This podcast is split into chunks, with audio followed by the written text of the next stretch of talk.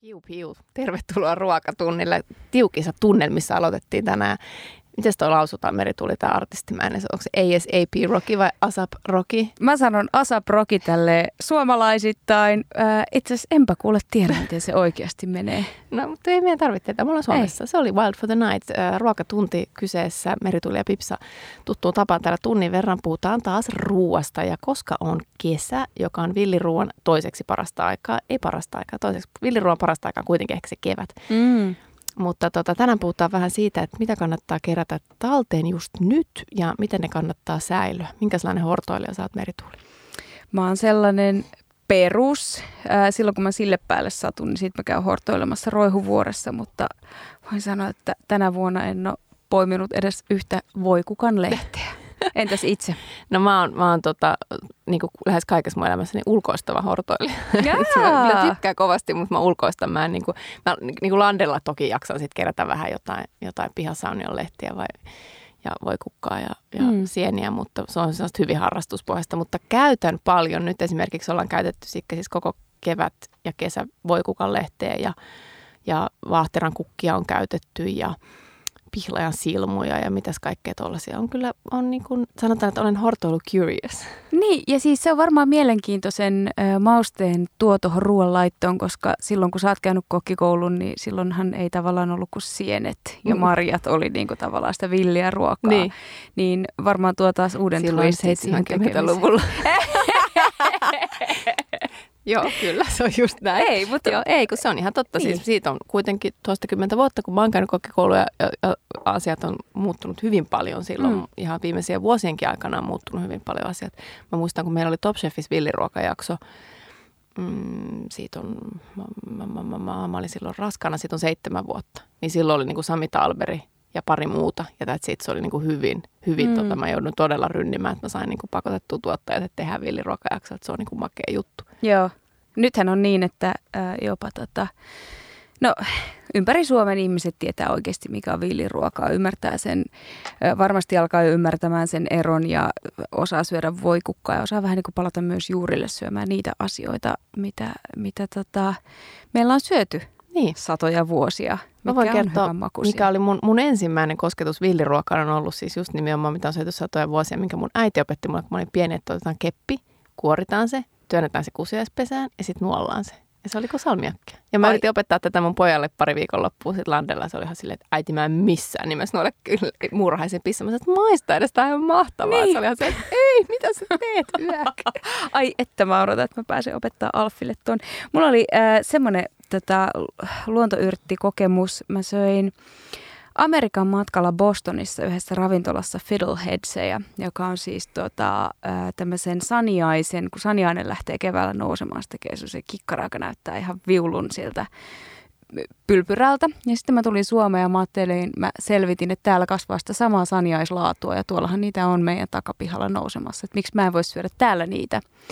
Ja sitten mä ajattelin, että no, Mä pelaan varman päälle ja soitan Martoille, koska tämä oli just ennen sitä villiyrtti-buumia, niin ei ollut oikein mitään kirjoja tai kirjallisuutta, mistä kaivaa tätä tietoa. Ja ne sanoi, että no ei meillä löydy tästä asiasta tietoa, että saako niitä syödä ollenkaan, koska se amerikkalainen versio maistui parsalta. Se Joo. oli höyrytetty ja sen oli ruskistettu voita ja se oli fantastista. Ja mä sitten päätin, että kyllä mä nyt silti tätä syön. I'll take one for the team. Ja tota, äh, täällä ollaan, ei käynyt mitään, mutta mulla tuli vatsa kipeäksi. Ja mä en tiedä, onko se psykologiaa. Tiedätkö sitä tavallaan, että mulla oli se marttojen uhka, että no ehkä ei kannata kokeilla. Meillä ei ole tästä tietoa omalla vastuulla. Niin sitten sit tuli vähän sellainen, että onko mulla, onks mulla huono olo vai eikö mulla huono olo? Niin, tai joku on käynyt pissalla siellä sanoen. Se on mun aina ensimmäinen, kun sanoo, että mä kävin Lauttasaaresta poimimassa näitä ihania jotain. Sitten mä silleen, että öö, missä kloritessa sä oot pessynyt. No mutta, tänään puhutaan siis villiruuasta ja meillä on, äh, meillä on vieraana erikoistunut, asian erikoistunut ja erittäin vihkiytynyt kokki Ossi Paloneva. Tervetuloa Ossi. Kiitoksia. Mitäs meidän amatöörien, tota, amatöörien räpiköinti villiruuan parissa kuulostaa noin niin kuin ammattilaisen korvissa? No kyllä se kuulostaa mm, hyvältä, että se on näin niin kuin normaali asia jo, että siihen on tehty hirveä, hirveä määrä duunia, että se on näin, näin niin kuin pitkälle normalisoitunut koko homma ja, ja nykyään tuntuu, että, että jos haluaa olla, olla Suomessa vähänkään pätevä kokki, niin, niin semmoinen perustietämys pitää, pitää jo villiruuasta olla. Ja, ja tota noin, niin, kyllä se on aika lailla laajalti levinnyt, ei pelkästään, pelkästään niin siellä terävimmässä harrastaja päässä ja, ja niiden muutaman kokin varassa, vaan että se on ihan, ihan niin kuin leikannut koko, koko skeneen läpi ja siitä täytyy olla tietenkin ihan sairaan iloinen.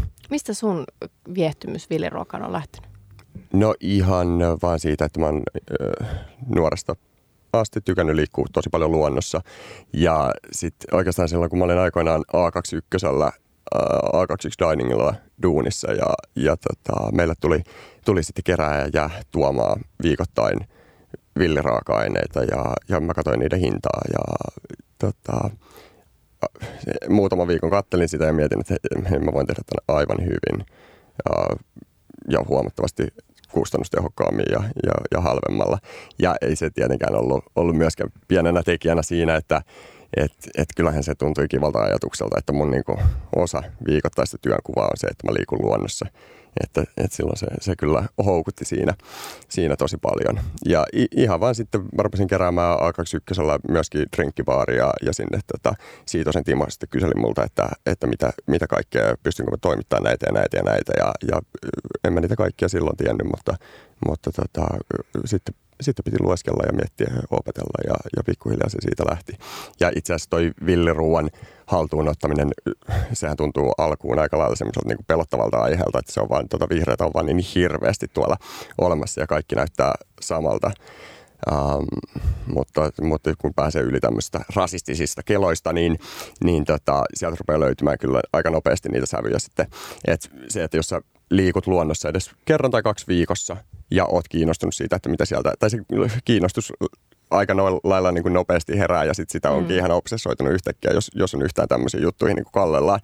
Mutta tota, se, että sä liikut luonnossa ja joka kerta sä mietit, mikä toi on ja mikä toi on ja, ja ehkä seuraavalla kerralla, kun sä menet luontoon, niin sä oot selvittänyt se ja opit aina yhden tai kaksi tai kolme mm. uutta kasvia tunnistamaan, niin, niin ne, jos sä oot viikon kahden välein luonnossa kesän, niin, niin siinä ajassahan sä opit niin kuin suurin piirtein sen koko ojan penkan, että mitä sieltä löytyy. Että aika nopeasti sen saa kyllä kasaan sen, sen perustietämyksen. Hmm. No onko tapahtunut vatsaväänteitä sulla niin kuin merituulilla? Ää, no ehkä... Mistä sä luulet, että se johtuu? Ei mä tiedä. ehkä, ehkä, ehkä mulla on sitten toisinpäin, että, että, tota, että äh, suhtautuu siihen niin jotenkin positiivisesti, että, että mulla nämä mentaalitekijät kyllä pitää vatsan kunnossa. Hmm. Miten muuten, kuulostiko tuo yhtään tutulta, että syödään saniaisen sitä kikkaraa? Kyllä joo, mutta sehän on, aika monet noista, noista villiraaka-aineista on, on vähän tutkittuja ja niistä on samalla lailla kuin sienten puolella on, että et, et osa, osa sienistä on, on meillä syötäviä ja muualla myrkyllisiä ja, ja hmm. toisinpäin, niin niin, niin tuolla, tuolla myöskin ton, ton Hortan puolella on, on paljon semmoisia kasveja, mistä ei ole ihan konsensusta, että onko ne syötäviä vai ei ja mitä niille pitää tehdä. Että se ylipäätään niitä pitäisi omasta mielestä tutkia huomattavasti enemmän, että meillä olisi sitä varmaa tietoa, että mikä, mikä sieltä, sieltä on syötäviä. Mutta tämmöisiä niin sanotusti lievästi myrkyllisten kategoriaa, mistä, mistä se määritelmä on, että, että vähän syötynä ei pitäisi aiheuttaa reaktioita ja näin, niin toi saniainen on ehkä siellä, siellä niin kuin harmaan alueen ö, kasveissa, että en, en ole, jos sitä, jos sitä joku, joku tarjoaa ravintolassa asiakkaalle, niin, niin, niin, niin on, on sillä snadisti uhmakas kokki kyllä. Että, mm. et joku tämmöiset esimerkiksi maahumalat, niin se voi katsoa Sami Talberin kirjasta. Siellä se on, on, on syötäviä listalla, mutta sitten toisaalta, toisaalta meillä on sitten tota, siitä samaan aikaan lievästi myrkyllisyysvaroitukset päällä, että onko se sitten syötävää vai ei, niin, niin loppujen lopuksi on sitten varmaan ihan itse päätettävä. Niin ja sitten jos miettii, no korvasieni äärimmäisen myrkyllinen, mutta sitten jotkut uhkalikot on onneksi ko- toivon mukaan ei kokeiluja erehdyksen kautta löytäneet tavan, miten sen voi käsitellä sellaiseksi herkuksi kuin mitä se on parhaimmillaan. Mm. Mutta tota, ähm, varmaan just toi käsittely tapojen ää, kehittyminen, se vaatii kanssa tutkimusta ja kokkien työtä, koska eihän mm. laboratoriossa tavallaan välttämättä osata ratkaista sitä, että miten jostain, jostain tota, elintarvikkeesta saadaan tai luonnon tarvikkeesta saadaan syömäkelpoinen. Niinpä, mutta se on sama homma kuin muuallakin ruoka-alalla, että, että mielellään näkisi enemmän tämmöistä alojen rajat ylittävää yhteistyötä, että, että, että jos meillä olisi, olisi enemmän tutkimusta tuolla luonnon yrttipuolella, niin, niin se varmasti sitten laskeutuisi elintarviketeollisuuteen ja ravintolaan ja, ja sitä kautta sitten, sitten laventaisi sitä, sitä käytettävien ää, yrttien kirjoa. Ja onhan se itsellekin rasittavaa ravintolan keittiössä, kun, kun mä otan uuden yrtin käyttöön ja rupean miettimään, että, että kenelle mä saan syöttää tätä, onko tässä ristiallergioita ja onko tämä semmoinen, semmoinen tuote, mitä mä uskallan esimerkiksi vaikka raskaalla, raskaana mm. olevalle naiselle syöttää.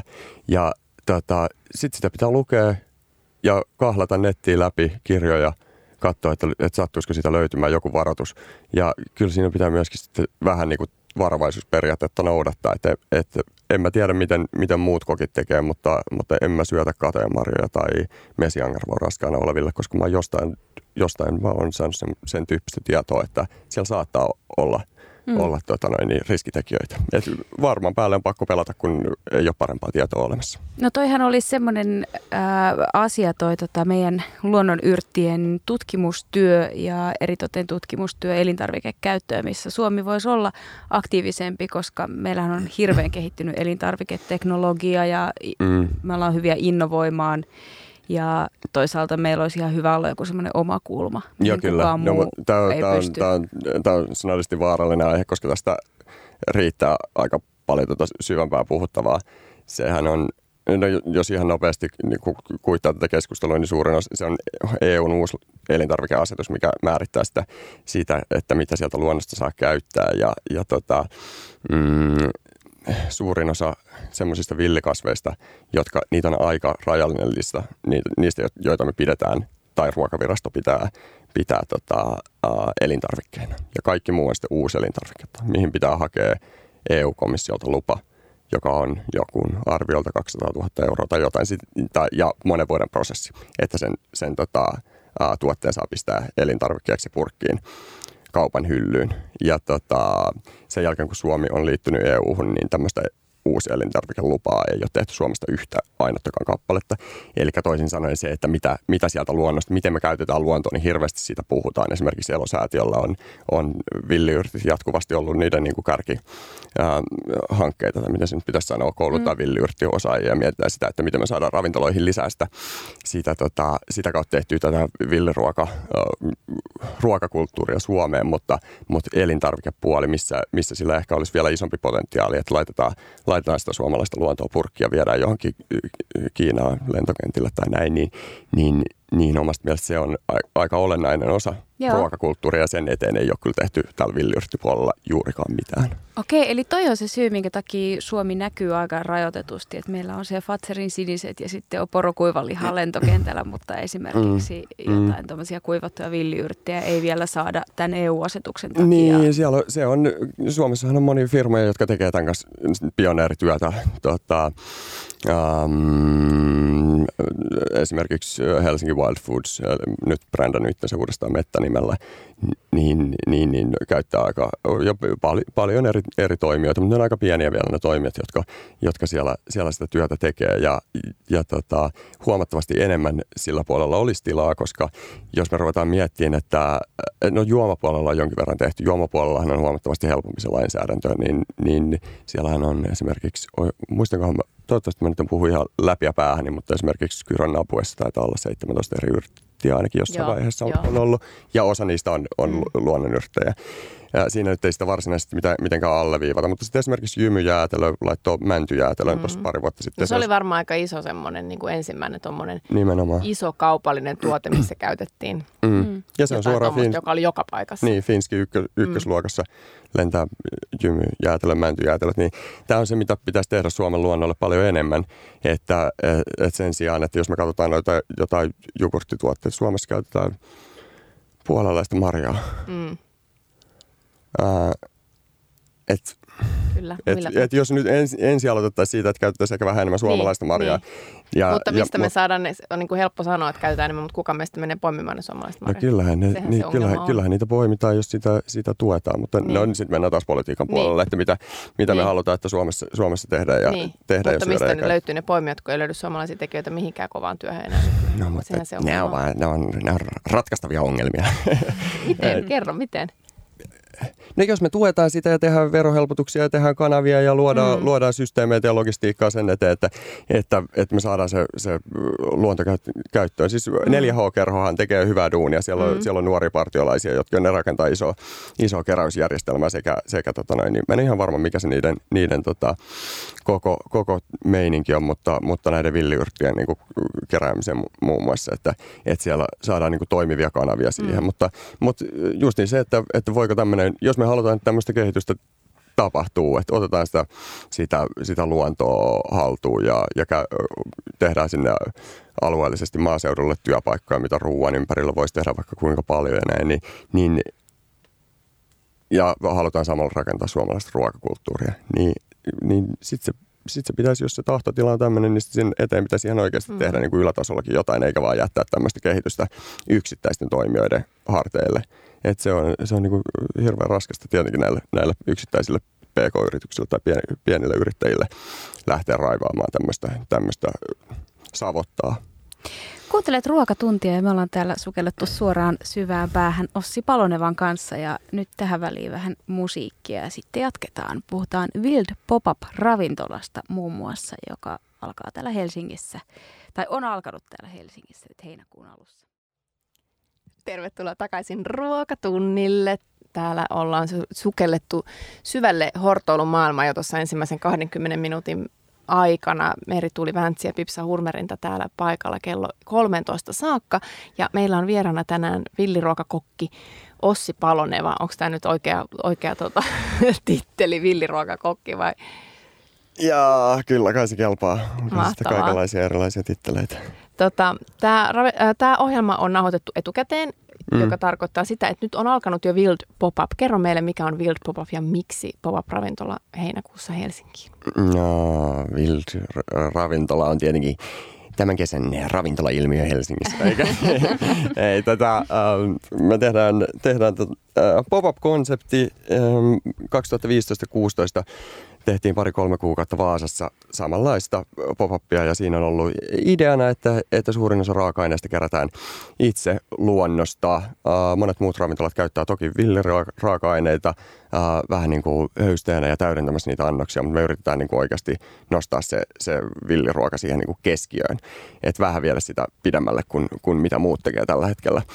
Suomessa. Toivottavasti onnistutaan siitä jonkin verran. Sitä pitää tietenkin täydentää muilla raaka-aineilla, mutta, mutta ne yritetään käyttää semmoisia raaka-aineita, mitä, mitä, mitä niin kuin, että ei ihan peruspaprikaa ja, ja näin, vaan sitten käytetään lupiinia ja hamppua ja, ja härkäpapua ja kotimaisia viljoja ja näin. Ja kokkaustekniikoiden puolesta niin, niin, niin äh, savua ja fermentointia kuivaamista ja tämmöisiä tekniikoita, että, että yritetään pitää ma- maut mahdollisimman simppeleitä ja, simppeleinä ja tuoda se niin kuin luonto mahdollisimman puhtaana lautaselle. Se, se kai se isoin ideologia siinä. Kuulostaa hyvältä. Te olette Vaasassa siis aloittanut, joka on munkin koti- ja kasvukaupunki. Ö, 2015 aloitettiin, oli ensimmäinen Wild, Wild-ravintola siellä. Mm. Minkälainen ravintolaskene ylipäänsä on Vaasassa? No, siis Vaasa on ihan kauhean kiva kesäkaupunki.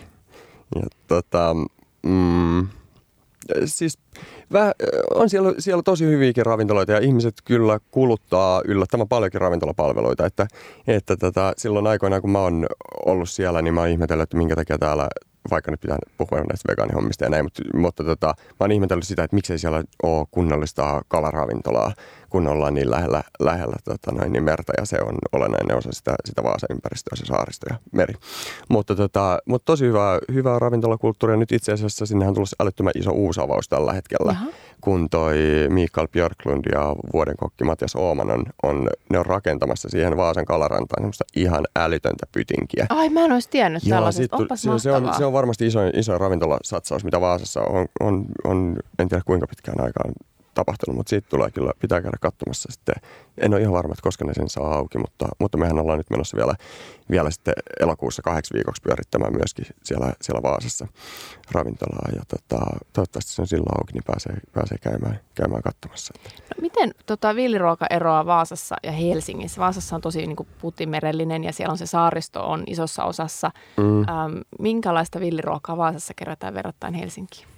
No hyvin pitkältihän se on sama, mutta, mutta totta kai kun puhutaan tuosta, että menee, menee luontoon katsomaan, mitä siellä löytyy, niin se menee aina maastotyypeittäin, että, että Kalliolla on, on omat kasvinsa ja, ja havumetsässä on omat ja sitten kun mennään johonkin heinikkoon ja niitylle, niin siellä on omat ja, ja ranta ja vesi tietenkin eri, eri asiat. Ja kyllä se vähän eroaa, eroaa sitten, sitten esimerkiksi vaikkapa, että rannikolla täällä etelässä on enemmän rakkolevää kuin, kuin Vaasassa kuvattiin. Siis Vildia ollaan myös kuvattu nettisarjajaksoiksi ja, ja tota noin, niin siellä etittiin Vaasasta rakkolevää, niin, niin oli siinä kyllä tota, aikamoinen tekeminen. Että, et kyllä se jonkin verran toi pohjoiseen päin meneminen ja, ja totta kai sitten Lapissa on, on omat kasvinsa ja mm. ruusujuuret sun muut. Mä muistan lapsuudesta tosi hyvin, että Tyrni oli niin kuin iso juttu Vaasassa ja sitähän kasvaa siellä Villinen, niin kuin, vai kasvaako edelleen? Kyllä, siellä kasvaa muun muassa Raippaloudessa, missä mun niin. vanhemmilla on, on mökki ja, ja tota noin, niin, semmoinen oma, oma rakas paikka, niin siellä, siellä ihan mökkirannassa on, on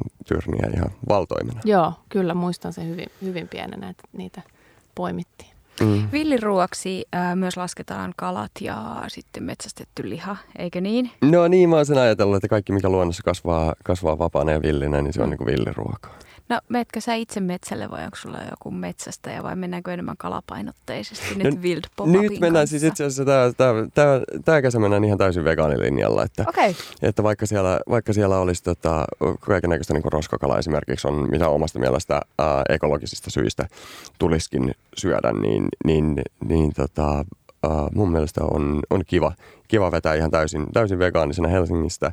Tommonen, en mä sano, että mä itse olisin tekemässä mitään ihan niinku, sieltä niinku syvämpään fine diningia, mutta siis puhutaan tällainen, siis esimerkiksi Tallinnassa on, on vegaanipuolella huomattavasti ehkä jopa korkeatasoisempi tarjonta kuin, kuin Helsingissä. Helsingissä oikeastaan puuttuu tämmöinen oikeasti kovan tason ravintola, joka on puhtaasti vegaaninen, niin, niin mun mielestä tällä mun projektilla on myöskin kiva tarjota semmoiseen, semmoiseen tota, tämmöinen ehdotus, että minkälainen, minkälainen pytinki Helsingissä voisi tai, tai mun mielestä pitäisi olla.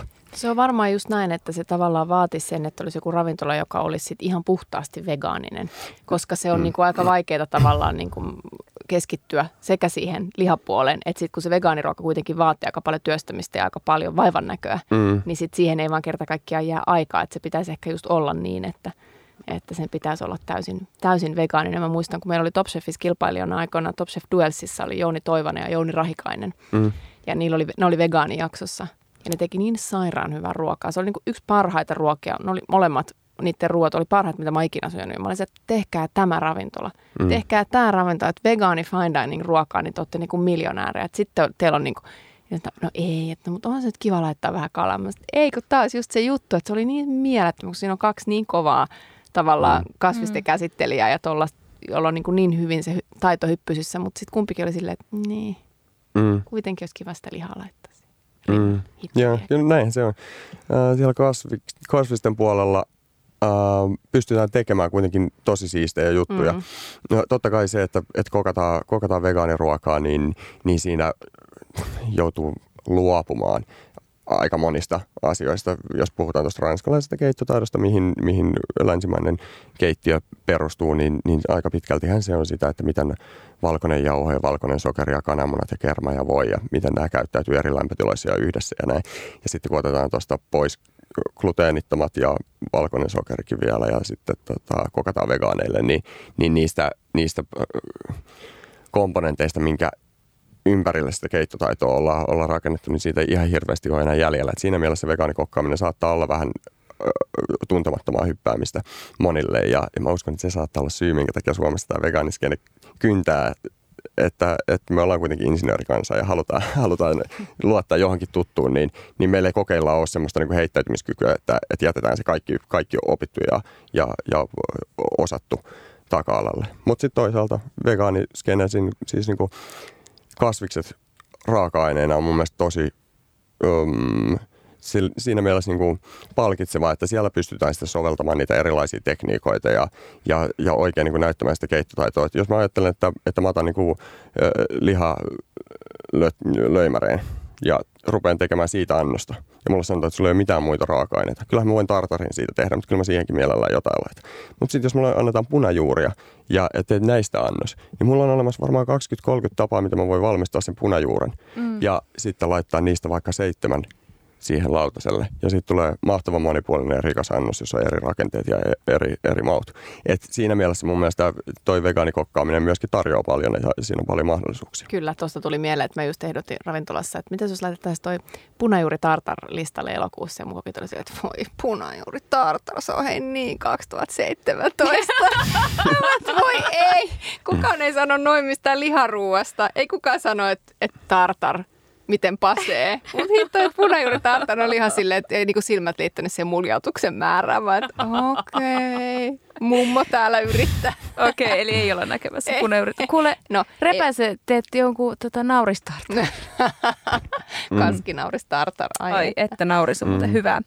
Tota, minkälainen äh, minkälainen tota, työ pop-up-ravintolan perustamisessa on. Sä sanoit, että teillä on fermentointia, pikkelöintiä, niin varmastikin raaka-aineiden käsittely on alkanut jo kuukausia sitten.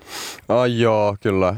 Um, no mä tiedän aika lailla niin pikafermentointia, mutta totta kai ollaan kerätty mahdollisimman paljon, että, että ei, ei oltaisi ihan niin kuin kädestä suuhun meiningillä tuossa, tuossa kunhan ravintola pyörähtää käyntiin. Mutta hirveän määrähän ravintolan perustamisessa on työtä ja, ja ei tämä pop-up-ravintolan perustaminen ihan hirveästi eroa normaalin ravintolan perustamisesta, että no, jonkin verran helpotuksia, mutta kyllä siinä on hirveästi hommaa sitä, että ihan, ihan tota, lähtien markkinoinnista ja gra- graafisesta ilmeestä ja, ja sisustamisesta ja henkilökunnan palkkaamisesta. Ja me ollaan tehty nyt omat oluet ja, ja tota, tuolla Perhonpanimolla on tehty vähän siihen kärsämme ruiseiliä, mikä... Oi, kuulostaa Aha. ihanalta. Kyllä. Ja... Mutta miten kestävää on tämmöisen pop-upin perustaminen? Jos sä perustat jonkun asian vain kuukaudeksi, niin kestävä kehitys on kuitenkin aika iso osa tota vegaania- ja villiruoka-asiaa. Niin jos joku asia perustetaan vain kuukaudeksi, niin mihin se laitetaan sitten sen jälkeen, kun se säppy menee oveen ja ja miten kestävää se on sekä henkisesti että, että, että taloudellisesti että, että ihan ekologisesti? No, sen, no en mä tiedä, onko se ekologisuuden kanssa mitään ongelmaa, että et emme, emme ihan hirveästi. Meillä on itse asiassa nyt tulee pöytäliinat, vähän vanhaan malliin syö, syödään tota noin, niin, li, liinat pöydissä. Ne tulee Globe Hopeilta, tulee ylijäämäkangasta ja lautaset on, on lainattu tuohon ja, ja nyt pitää vähän, vähän täydentää vielä, vielä tota, käydään käydään itse asiassa kirpparilta ostamassa, ostamassa vielä, vielä haarukoita ja veitsiä, mutta se ei haittaa, vaikka ne on sekasarjaa. Mutta, mutta et ei siellä, ei meillä ole, ole tota, totta kai jotain mainosmateriaalia, ikkunatarroja sun muita, niin semmoiset on, mitkä, mitkä tota, noin, niin raavitaan pois ja pistetään, pistetään sekajätteeseen sitten projektin päätyttyä, mutta, mutta muuten niin, niin äh, ää, taloudellisesti ja henkisesti. Toivotaan, että se on kestävää. Mutta tota, on, on siinä ko- kova, kova tota, homma. Mutta mä oon tehnyt aiemminkin aika lailla tällainen projektiluontoisesti töitä, että, että, että välillä painetaan täysillä ja, ja se, kyllä se on myöskin kivaa, kivaa itselle, että, että tietää, että tämä on joku tietty ajallinen, ajallinen tota, um, tota, tota, blokki ja sitten sen jälkeen, sen jälkeen se on tehty. Um, asiakkaille ehkä tämmöinen hetkellisyys ja, ja se, että, että jos ajatellaan, että avataan ravintola ja se on auki X aikaa ikuisuuteen, niin se, että menkö mä sinne syömään, niin, niin, niin, niin, niin on ne mulla asialistalla, mutta tuunko mä menneeksi. On Helsingissäkin vaikka kuinka monta ravintolaa, mihin mä Kyllä. oikein hävettää, että Toi en ole vielä käynyt. tutulta. Mutta näin nyt, kun mulla on viisi viikkoa, niin, niin joko ihmiset tulee tai sitten ne ei tule ja ne tietää sen, niin mä uskon, että se saattaa olla myös niin laukaiseva tekijä siinä sitten, että, että, että, jos ne haluaa kokea tämän, niin nyt se pitää tehdä. Hmm. Tätä, onko sulla joku tavoite tällä pop-upilla? Olisiko sun toiveena ää, toteuttaa tämä sitten ravintolana, kun puhuttiin äsken tuosta, että Helsingistä puuttuu semmoinen vegaaninen ravintola. Kun sä oot tehnyt paljon pop-uppeja, mm. niin onko tämä vaan sun mielestä kaikista mielekkäin tapa tehdä ruokaa vai haluaisit sä, että No, ei tämä mä- johtaisi vaikka johonkin pysyvään paikkaan? No siis ehkä isoin ongelma on se, että, että ruokakentällä on niin järjetön määrä mielenkiintoista tekemistä. Että ruoka politisoituu jatkuvasti, ei pelkästään ilmastonmuutoksen takia, vaan myöskin kaikki tämä alueellinen työllistävä vaikutus, mitä puhuttiin näistä villiyrttien käytöstä ja maabrändäystä. Ja, ja siellä on vaikka mitä, mitä tota noin, niin luomua, mitä me halutaan. Ruoalla on ihan älytön määrä kytköksiä yhteiskunnan eri osa-alueisiin. Ja, ja silloin aikoinaan, kun mä rupesin kokkaamaan, niin, niin mä tykästyin siihen työn tekemisen laatu ja minkälaista keittiötyöskentely on. Sitten sen jälkeen mä rupesin kelaamaan, että täällä ruoan puolella pystyy tekemään siistejä projekteja, joilla, joilla saa niinku, siis kivoja hommia, mikä on niinku mielenkiintoista itselle. Ja sitten oikeastaan sen jälkeen mä oon havahtunut siihen, että, että tämä työ on semmoista, millä on ihan oikeasti merkitystä ja pystyy tekemään impactia ja ihmiset katsoo ja vaikuttamaan siihen, että, että, että mihin suuntaan tämä suomalainen ruokakulttuuri on kokonaisuutena elämässä. Ja, ja tota, ihmettelen jonkin verran nyt tässä vaiheessa, että, että, että kun ollaan näinkin poliittisella alalla, niin, niin miten vähän keittiöstä löytyy sellaisia toimijoita, jotka funtsii yhtään sen,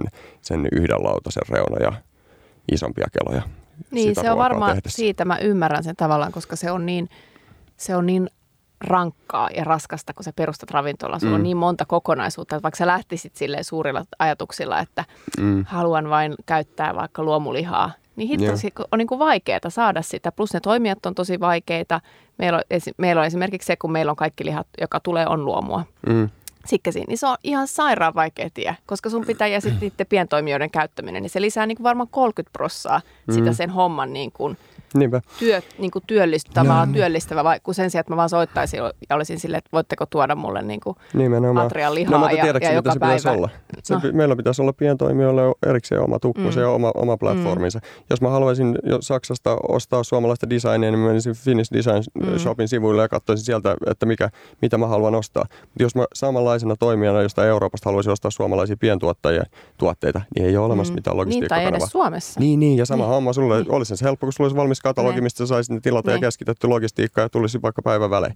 Mutta, mutta tota, tuohon edelliseen vielä, että minkä takia, minkä takia pop-up, mulla lähti snadisti ajatus karkailemaan, mutta, mutta tota, siis kysymys on siitä, että, että kun ravintolakentällä on niin älytön määrä siistiä tekemistä, niin se, että, että olisitte perustamassa ravintola ja olisi sen kanssa naimisissa sen kolme vuotta ja, ja kerkeisikö tehdä yhtään mitään muuta, niin se tuntuu niin kuin haastavalta ajatukselta. Mm. Niin sen takia on, on kiva tehdä tämmöisiä vetoja, että, että pääsee liikkumaan ihan konkretian parissa ja sitten, sitten ehkä syksyllä kouluttamaan ja tekemään tuotekehitystä ja sun muuta kaiken näköistä härväystä, mitä tällä alalla voi tehdä.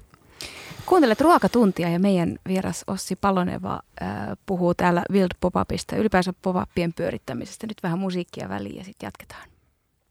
Helsingistä Ja täällä Pipsan ja Merituulin seurana Ossi Paloneva, joka on äh, villiruokaan erikoistunut äh, kokki ja äh, on avannut juuri Wild Pop-up-ravintolan, joka löytyy Vallilasta Sturenkatu 30.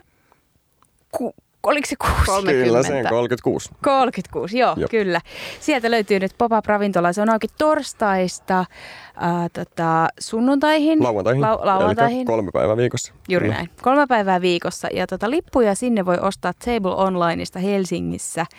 Ää, ja sitten ää, Helsingin päivät on siis 4.7.–3.8. Ja sen jälkeen Wild siirtyy Vaasaan. Mm. Ää, kotikonnuille tai lähtöpaikkaansa. Kyllä. Ja Vaasassa, jos pyöritte tuossa loppukesästä, niin Vaasassa voi varata pöydän 14-24.8. välillä. Kyllä, ja siinä välissä mennään itse asiassa Kyröfesteille kokkaamaan festarivetokin vielä isoon Kyröön. no niin. Minkälainen on Kyröfest? Saa nähdä. Sä et tiedä. Paella pannu mukaan sitten vaan. Joo, katsotaan, että mitä siellä, siellä keksitään, mutta yksi, yksi festarivetokin tuohon vielä väliin. niin. Hauska. Ihan Siis festarit on ihania. Nehän on, Se nehän on. on. Niissä, niissä vetäminen ruoka on semmoinen niinku Silloin tietää elävänsä. Oma, joo, kyllä. Sanotaan näin. Ja ulkoilmatapahtumat ylipäätään, niin nehän on, nehän Joo. on herkkuu tällä alalla, että Joo. sitä ei ikinä tiedä, että, että mistä suunnasta sataa ja Mm. Niin. Ja se- mitä, mitä yleisö tykkää. nimenomaan, kyllä. Mutta ei tuohon Helsinkiin liittyen vielä, sehän on viiden ruokalajin menua, ää, mitä, mitä myydään ja paikat ostetaan etukäteen tuolta Table Online kautta. Mutta sen lisäksi niin mulla on terassi- ja baaripöytiä.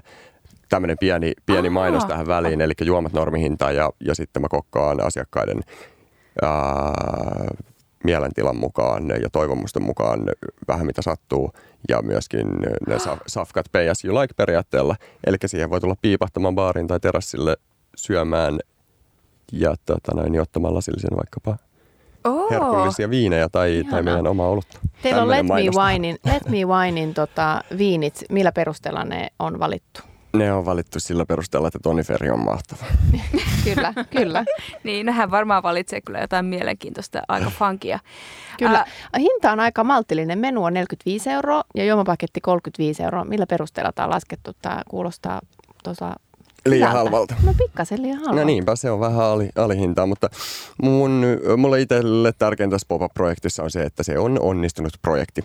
Ja, ja mä haluan, että, että ihmisillä, jotka tulee sinne, niin on, jää siitä hyvä fiilis ja ne kokee saaneensa pikkusen enemmän, mitä ne on, mitä ne on tota, mm, maksanut.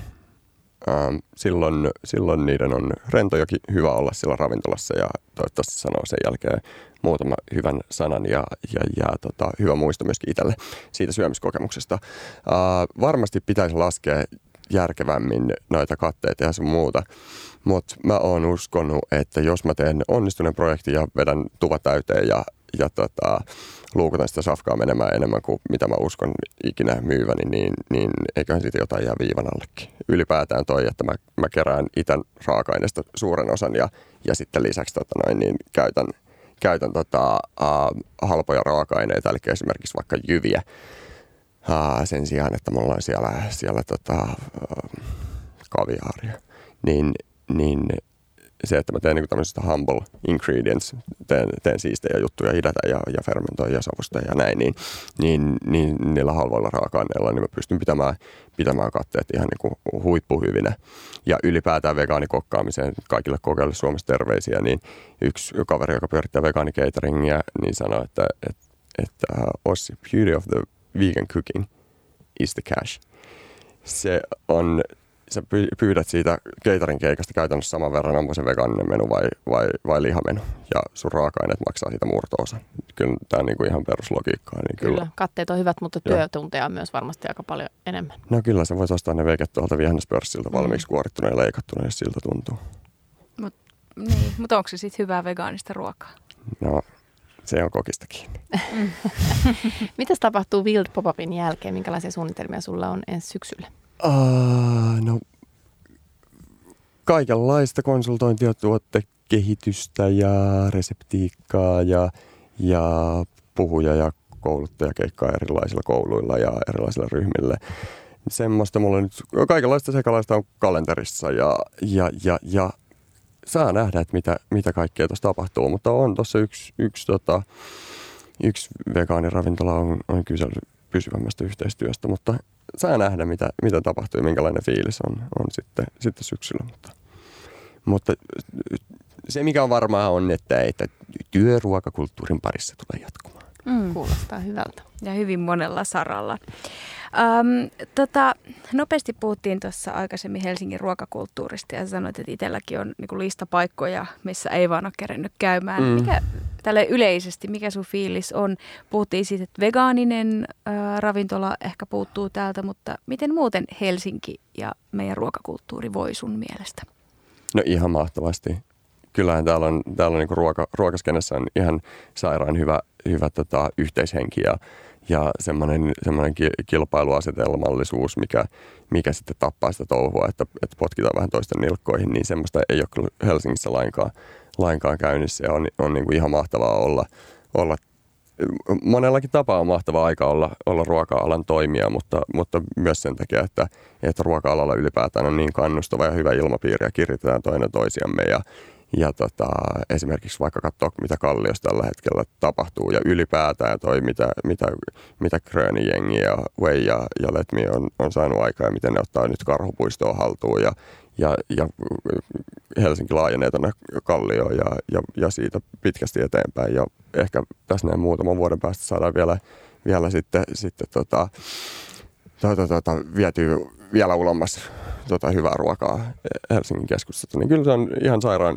ilolla katsoa, että, että kuinka paljon laadukkaita avauksia tulee ja, ja kuinka hyvällä fiiliksellä tätä, tätä ravintolaskeneä kehitetään. Hmm. No mitä sä toivoisit lisää tänne Helsinkiin? No, no kyllä se totta kai tuonne vegaanipuolelle hyvät ravintolat, niin ne vielä, vielä puuttuu ja varmasti olisi, olisi asiakaspohjaa niillekin. Mm, vähemmän semmoisia paikkoja, missä myydään mustekalaa. Mikäs mustekalassa on? Ei, mutta siis sitä vaan, Mielessä. että, sitä vaan, että et, et jos me, ja myöskin risottoa, että kyllä, kyllä mun mielestä suomalaisessa ravintolassa niin pitäisi miettiä, että, että pystytäänkö me tekemään se samassa peltistä tai, tai rukista tai näin. Ylipäätään se, että mä menen kävelen Alepaan ja siellä on 30 erilaista riisiä eikä yhtään suomalaista jyvää, niin, niin kyllä niin kuin ravintolassa kenen pitäisi olla, olla niin kuin kärjessä tekemässä tämmöisiin asioihin muutosta. Mm. Kyllä, mutta paljon on tapahtunut, niin kuin on sanottu, ja, ja hienoja tuommoisia pieniä avauksia on tullut, mikä on ihanaa, kuten mun tietenkin lempilapsi Inari ja, ja sitten Mm. vaikka Nolla, Mm.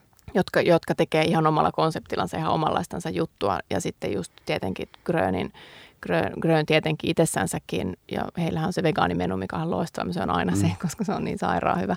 Ja sitten tota, just, just niin kuin tämä karhupuisto ja tämä, niin kyllä tässä niin kuin tapahtuu uudenlaista Mm. kuplintaa, mikä on tosi tosi kiva nähdä, että, että oli hetkiä tavattiin aika paljon samanlaisia ravintoloita ja nyt tuntuu, että ihmiset avaa aika oman näköisinsä ravintoloita ja helsinkiläiset pikkuhiljaa alkaa olla myös valmiita käymään niissä. Mm, kyllä, ja se ylipäätään tämä, tämä niin merkityksellisyyden tunne siinä kokin työssä, niin se, se korostuu ja, ja se, että, että tehdään sitä, sitä ruokaa erilaisista kulmista. Kyllä, ja Ö. vähän haastetaan sitä asiakasta, että se on musta niinku hienoa siinä, että pikkasen, pikkasen haastetaan, että ei tarjota vaan sitä, mikä on niinku helppoa. Niin. Tai mitä ajatellaan, että asiakas haluaisi, Niin. koska Mm. eihän asiakas oikeasti tiedä. Uu, mä en Ei- sano ei, tuohon mitään. Ei, mutta siis tarkoitan siis sitä. Mä oon joskus kuullut tämän vertailun siihen, että jos aikoinaan olisi kysytty kuluttajalta, että minkälaisen puhelimen he haluaa, niin, kuin, niin hän ei olisi halunnut sellaista, niin kuin, minkä sä lataat ja pistät taskuun ja kannat mukanasi. Mm. Jos niiltä Se on olisi oikeasti totta. kysytty Niin. kuluttajatutkimusta ja olisi tehty se puhelin asiakkaiden toiveiden mukaan, niin se ei olisi ollut sellainen kuin se on nykyään. Niin, ja jos menet teatteriin, niin et sä rupea niinku sanelemaan, että mitä siellä lavalla tapahtuu. Että sä oot mm. ihan tyytyväinen, että joku ammattilainen on sun- sua varten ajatellut, että mikä, Niin. on, mikä on sulle hyvä. Niin, ja mitä villimpää, niin sen parempi kokemushan se on yleensä. Niin, kyllä. Se, se että se, se on niinku elämyksellisyys siinä, siinä myöskin syömisessä, niin, niin se on, se on aika, aika omassa, omassa arvohierarkiassa tärkeää, että, että yritetään tarjota jotain, jotain uutta. Se, että ihminen tulee ravintolaan syömään, niin ainakin itse arvostan sitä, jos, jos mä inspiroidun siitä ja, ja saan pari ideaa, mitä, mitä mä kokeilen. Tai ehkä vaikuttaa mulle, mä- otan sen jonkun kokkaustekniikan mukaan ja testaan sitä pari uuteen juttuun ja oon oppinut jotain. Sitten jos mä menen ravintolaan ja se on sitä samaa siikaa ja, ja pyreä ja, ja joku soosi ja ehkä joku pikkelöidyt kurkut, niin en mä tiedä, en mä siitä mielelläni maksa 30. Niin, no se on niin kuin vähän eri juttu. Että Mm. on tavallaan on eri asioita. Että silleen mä aina ajattelen just esimerkiksi vaikka Inarista, että, että siellä tulee niin kuin hyvin erikoisia juttuja välillä. Ja on silleen, että nyt en ole ihan varma, että oliko tämä ihan ok. Mutta Mm. se ei haittaa, koska se on mahtavaa, koska se on, sehän on niin kuin loistavaa, että sä tavallaan saat vaikka kylmää, mitä me syötiin viimeksi, kylmää ydinluuta. Joo, ydinluusoppaa Ydinlu, kylmää ydinluusoppa. Mä oltiin se, että no nyt on erikoista, mutta oli se että ihan mahtavaa. Oli. Toki se oli haastavaa, enkä mä nyt siitä niinku unelmot voi, kun saisin sitä uudestaan syödä, mutta kyllä mä sen söin ja Älä kyllä mä unelmoi. nautin siitä. Varsinkin nyt tällä niin, se totta. Mutta, mutta sehän on se, mikä on mahtavaa, että sä meet tavallaan, ja se on semmoinen ehkä vähän uudenlainen ravintolakulttuuri, mitä mä kaipaan enemmän tänne, että sä meet Mm. niin sen ihmisen hullun, hullun, hullun tota pelle pelottoman laboratorioon, ja sieltä tulee jotain. Ja sitten sit se on, niinku, se, se, se on joko niinku huti tai se on, se on hitti, mutta, mutta se on silti ihan mahtava kokemus, kun sä lähdet, niin sä oot silleen, että no nyt mä näen jotain, mitä mä en ole ikinä ennen nähnyt. Mm. Ja sitten taas toisaalta sitä kaipaa jotain paikkaa, mikä tekee ne klassikot oikein. Et mä yritin Mm. mm. tuossa viime viikolla mennä, mun teki mieli semmoista kiinalaista kirkasliemistä keittoa lounaaksi, missä olisi dumplingseja tai jotain. Kävin kolmessa eri aasialaisessa paikassa ja kaikissa niissä oli sushi buffa lounalla. Ai, Mä oon silleen, että kuka helvetti jaksaa syödä vaan niin kuin koko ajan tätä huonosti tehtyä sushia Mun poika. Buffasta. No joo, totta. Mm. Sama täällä. Mutta siis tiku, aikuiset ihmiset niin kuin Mm. käyttää sen niiden lounastunnin siihen, että menee lataamaan tiedätkö, niin kuin niitä Niin. kurkkumakeja, jotka on tehty koneella siellä takahuoneessa. Mm. Tyytyväisiä. Ihanaa, tähän sushi, sushi päästiin villiruuasta sushi buffaan. Tähän on hyvä päättää ruokatunti. Kiitos paljon Ossi, kun pääsit meille vieraaksi. Käykää, käykää tutustumassa Wild Pop-upiin. Facebookista ainakin löytyy. ää, Joo, ja netistä, joo. Ja, joo, ja sieltä Table Onlineista voi ostaa niitä lippuja ja mennä sinne maistelemaan esimerkiksi sitä sitä tota olutta ja sitten näitä vesikefiirejä, mitkä kuulostaa myös hyvin kiinnostavilta, että alkoholittomia versioita myös, myös tarjolla. Ruokatunti kiittää ja kumartaa ja lopetetaan Nick Cavein ja Kylie Minoguein, koska biisin nimessä on Wild. Kyllä, kiitos.